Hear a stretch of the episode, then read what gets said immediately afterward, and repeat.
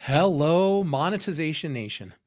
I'm Nathan Gwilliam, your host, and we've been doing a series of of Wednesday afternoon lunch live streams, and we've been going through and teaching the concept of passion marketing. This is a concept that I have used with my businesses and consulting clients over the years, and it's proven to be very successful. And I'm trying to to uh, teach that. And we've gone through and we've taught how to identify your ideal customers. We've taught what passion statements are. They usually begin with uh, "I love," "I want," "I hate," "I am." Uh, we've we've talked about uh, some of the different ways to leverage how to find those passion statements through the five whys exercise. We've talked about some different ways to then leverage those passion statements uh, once we found them and and last time we talked about uh, passion uh, passion platforms and and how we can create Facebook pages and and different uh, email lists and newsletters and things that built around the passions that we find. And the last couple of weeks, I have been gone, and I apologize. I have not done this live stream. Uh, my my father-in-law uh, was sick with COVID and uh, very sick, was air um, to Tucson Medical Center and was put on a, a, ventilator. And so, with about 30 minutes' notice, my wife and I drove down there and spent some time. Uh, we visited him and spent time with with my mother-in-law, and and tried to help out and support there as we could. And so we've been we've been uh, a little disconnected for the last couple of weeks. So uh, we're restarting now, and and uh, happy Thanksgiving to all of you.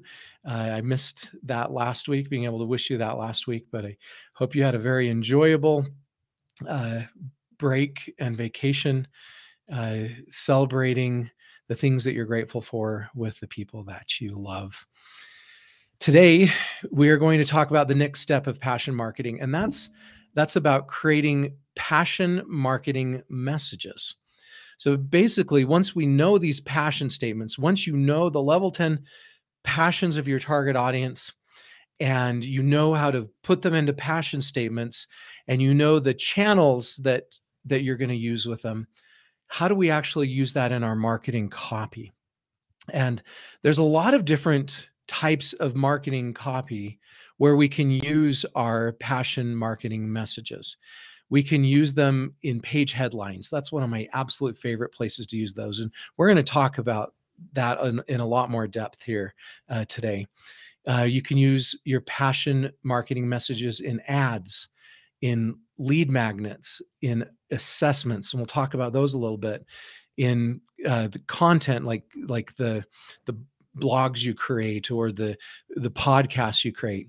You can use passion marketing messages in your drip marketing messages and and those are the messages that you send via email after you gather someone's email address and you're kind of dripping those out to them once a week or a couple times a week and you're trying to nurture that relationship and and be top of mind uh, when they're ready to buy and establish your credibility so they trust you when they're ready to buy um, and and passion marketing messages are great in those drip marketing messages. We can use passion marketing messages in brochures on our sales funnels in our email marketing in our influencer marketing on product pages uh, throughout social media and and those posts on our business cards. And and really any way that w- any place that we are writing marketing copy um, we should be using these marketing messages. So uh, I want to I want to talk about a couple of the core concepts and and then we'll go into maybe some specific applications. One thing that I like to do is I like to marry a passion to a problem. Okay, so think about um, think about uh, a business that has successfully identified the biggest problem that you're wanting to solve, and that that business describes the problem really well. And then they use the passion statement as as the solution to that problem or what they're going to to provide. So, for example, we talked about uh, Deseret Digital Media and how one of their top passion statements was, uh, "I want a more loving marriage." So, instead of just using the messaging, "Do you want a more loving marriage?" Um, you might start off with describing problem right? You might say do you feel disconnected in your marriage? Do you um, do you feel like like your marriage has, has lost its um, you know a, a, lot of the spice and the pizzazz of your marriage that, that it had in the early marriage right? Um, describe what maybe they feel like they've lost and and that's a, sometimes a very effective way to go that and so you find the passion statement and then you find the problem associated with the passion statement. You lead with the problem and you discuss what they've lost. And then you lead with a passion statement as the promise that you're providing to the customer. Uh, people generally respond very well when you use messaging of what they've lost or or would lose without it. And obviously, we need to be honest and and uh, credible in that messaging. But that's generally a really good way to position the passion statement. Another really good way that I love to use passion statements is in a question format. So if if the question was, you know, I want, or if, if the passion statement was, I want a more loving marriage, going back to that Deseret Digital Media example, try putting that in question format. Do you want a more loving marriage? Right? They assume that you are going to help them find the solution. That's generally a very uh, compelling way. It leads, almost gives intrigue, and and you're not telling them how you're doing it, but but you're leading with the passion they want the most. Um, and a question in their mind, if you can get them to say yes, heck yeah, I I want that, um, you you've grabbed their attention. Another really good way, and I learned this one from Russell Brunson. Um, oh, actually, I think I learned this the first time from um, uh, from the author of Copywriting Secrets, who works very closely with Russell Brunson. And in copyright copywriting secrets, they they teach you how to create the most effective title. And that's Jim Edwards, who's the author of that. And um, his favorite way to create a title. Um, so if you want to learn just one um, secret strategy for creating a title. This is it. You take what is the thing that they want the most, put that in the title, and then you say without, and then you put the thing that they want the least. Okay.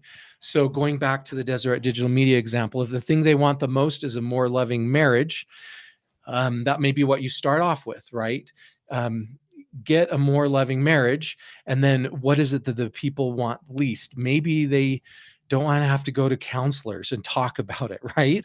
So so maybe you say the title of your page would be um, how to how to have a more loving marriage without having to go to counselors and talk about it right? So again to restate um, this is a secret strategy a tip that i learned from russell brunson and jim edwards is um, take your passion statement lead with your passion statement because that's what they want the most and then add the word without and then put what they want the least after it right? And use that to lead in all of your different marketing copy. That tends to be extremely uh, compelling. Um, you can even if you want to go to the next level um, you can even say um, even though after that statement. So you take what they want the most um, without what they want the least and then you say even though and then so so it could be some failure that you've had before. Maybe maybe they've been to counseling a whole bunch of times or or even though their their marriage is even though they're separated from their spouse right? You you take this horrible um reason why they think they can't do it and you add it to the title with the word even though. So then just to restate that title um, and, and again, the formula is what they want the most without what they want the least, even though, and then it's like the biggest problem or the biggest obstacle that they faced. So going back to the marriage example, that might be um, how to have a more loving marriage without having to go to a counselor and talk about it, even though um, you're you're currently separated from your wife, right? Um, it, that's a formula that that uh, tends to work really well and and convert really well.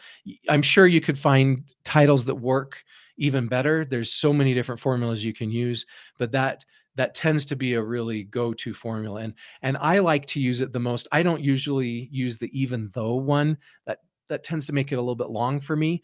Um, but I generally like to use the what do they want the most without what do they want the least. That that tends to be my go-to title and how I use passion marketing messages in the titles of the pages. So so I'm talking a lot about page titles a lot. And and even though the the focus of this is great marketing messages, why am I talking about page titles? And I think page titles is is one of the most important things for us to get right with our passion marketing messages. And once we get that right, we can use that in a bunch of other places. Um, so I, I remember reading on Copy Blogger that on average, eight out of 10 people will read the headline copy, but only two out of 10 people will read the rest of the article. So, so getting, in fact, there a lot of the good copywriters, they use a 50 50 rule and they say you should spend 50% of your time writing the article and 50, the other 50% writing the headline. It's really that important. It's, it's what's going to attract and pull the people into the article. It's going to hook them and and get them to read more. And if we don't do a great job of the headline, um, they'll they'll never make it to the rest of the article. They're probably not going to make it to the rest of the article anyway. Um, but at least grab them and educate them and pull them in with the title. Um, let's talk about ads a little bit. So over the years, I've designed thousands or worked with designers to design thousands and thousands of different ads and putting uh, passion putting the passion marketing messaging in the ads is incredibly important. And so we, we've done lots of testing to find what ads so this is our formula. We will put out there like 10 different variations of ads then we will run them and get a big enough statistical sample We'll find which ones do the best. We'll turn off the eight ads that did the worst of the 10, and we'll keep the two that do the best. And then we'll try to create variations of the two that do the best. If you do that every month for a year and you're constantly creating more variations, um, turning off the ones that do the worst, creating new variations of the ones that do the best, and just constantly iterating and testing like that. Um, I, I've seen people that have radically increased, maybe even as much as two or three hundred percent the click-through rates from their ads by just following that simple methodology. Um, but the formula that we've developed um, for what is included in an ad is pretty simple. Uh, I think that every ad needs to have three elements to be successful. If you're missing any one of these elements, I guarantee you will not be successful with your ad. And when we run the A B tests, we just are testing these three elements and creating different variations of these three elements. So, um, this is what needs to be in every effective ad. And an ad is a, a passion marketing message or should be a passion marketing message. First, every ad needs to have an attention grabber. Often, those attention grabbers are images Sometimes they're animated images, sometimes they're video, but you, you need something that's grabbing their attention. Number two, um, every successful ad I've seen has what I call a, a concise, compelling argument. So, in just a few words, you've got to tell them what's in it for them. Um, what's the benefit? In other words, what's the passion statement, right? Um, if you can convey the the highest level passion in your concise compelling argument that's generally a formula for a very good ad so um, you, you generally cannot use very many words in effective ads i've seen that the more words that get included the less effective the ad becomes so going back to that example that I've I've been giving throughout this this live stream of do you want a more loving marriage? Um, how can you say that in as few words as you possibly can? Right? So maybe you just say, want a more loving marriage. So that's five words and put a question mark after it, right? That's a concise, compelling argument. And you might have an attention grabber, right? You might have a spouse, um, you know, hugging their other spouse, or you might have have two spouses holding hands, you know, something that shows the connection that they're really wanting the most, the, the ideal state where they're wanting to be. Show that as an image on the ad. That's your attention grabber. Or at least that's what one I would test. And then do your concise compelling argument. And i would come up with a few variations of that. Test the wording. Sometimes a wording slightly one word slightly different in that statement makes a big difference. And then i would have a call to action at the end. Um, call to actions can often be buttons. Um, generally and, and there's lots of other things. They can be drop downs. They can be choices. They can be radio boxes. There's lots of different ways. They can be just text that's underlined you know try lots of different call to actions and just see what works. Um, i've generally found that using a word like submit or go or or something like that is not a good idea. Um, those are too generic and, and not the best options for call to actions. Generally the best words to put on a call to action is what they want. So going back to this example from deseret digital media if i was doing ads for them the buttons might say um, you know improve my marriage on the button right? Figure out what it is they want the most and and put that on what you're trying to get them to click on. Uh, okay, so let's talk about um, some questions that you should ask yourself in the headline. So uh, Clayton uh, Makepeace, uh, in a recent issue of Early to Rise eZine, uh, gave us six questions that we should ask ourselves before we write the headline. So here are his six questions. Number one, does your headline offer the reader a reward for reading? So, in other words, what are they going to get out of it? What is the benefit for them? The way I like to say that is, what's in it for me? We should be knowing who our ideal customer is and asking ourselves, you know, from the customer's perspective, what's in it for me? And if we can't tell, if, if our headline isn't telling them that, then our headline failed generally. I've seen some exceptions to that, but but that is generally a really good rule. Number two, uh, Clayton says, What specifics could you add to make your headline more intriguing and believable? Okay, so this is the rule of specificity. When we get specific, um, generally we become more credible. So, for example, if we're going to talk about having a more loving marriage, we might talk about specifically how they could have a more loving marriage, right? What are what are the specific things that would that would indicate that their marriage is more loving? Is it is it more communication at time? Is it more intimacy, right? And and including those kinds of of things, the the specific things. Is it doing it in in 30 days? Is it doing it in only 10 minutes a day of time, right? Give them those kinds of specifics, and that generally makes you more credible. Number three um, tip for a title is Does your headline trigger a strong, actionable emotion the reader already has about the subject at hand? Okay. The best ads evoke emotion. When we did adoption ads, right?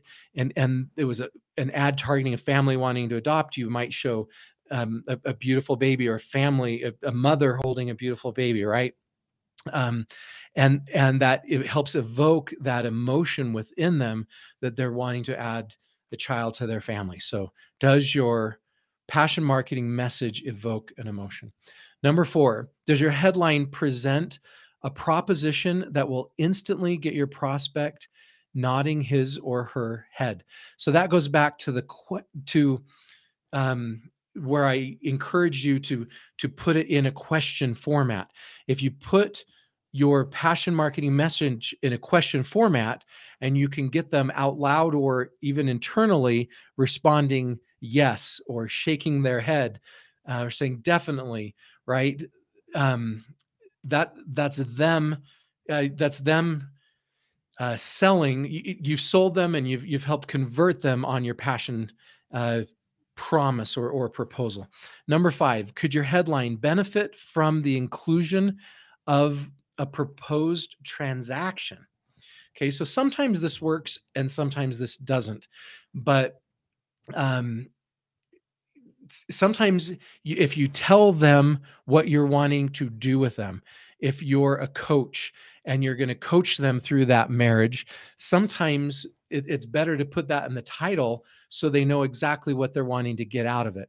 And the reason that's important is because some of the people seeing that ad or that headline would want a coach and some of them wouldn't. And so by including the information about the transaction or the service you would provide, it helps weed out the people that don't want what you do and it helps attract magnetically attract the people who do want what you're doing so so tell them a little bit more about the transaction or the service or, or what you're doing and then the last suggestion that he proposes is including an element of intrigue to to drive the prospect into your opening copy. So in other words don't tell them everything. Um, leave create suspense. Create something where where they want to keep reading so they can find out the rest. All right so we've talked about in our previous episodes finding your passion tribe finding the the passion statements how to find those passion statements and why those are so important connecting with our target audience through the passion statements creating passion uh, channels that that help us aggregate those audience. Today we've we've talked about oh, and we also talked about telling a good story, having good design, um, and today we've talked about leveraging those passion marketing messages and and using them in our headlines, using them in our ads. We can also use them in our lead magnets. So when we know the passion statements, go create an entire lead magnet around uh, around those passion statements. If we know their their top passion statement is I, I want a more loving marriage, go create an ebook or go create a, a free course or something you can give them and provide value to them around how to have a more loving marriage, right? Um, another way to do that is through an assessment. An assessment is where you ask them a series of questions and then based on how they answer those questions, you give them an assessment of telling them what they can do to improve in their desired outcome.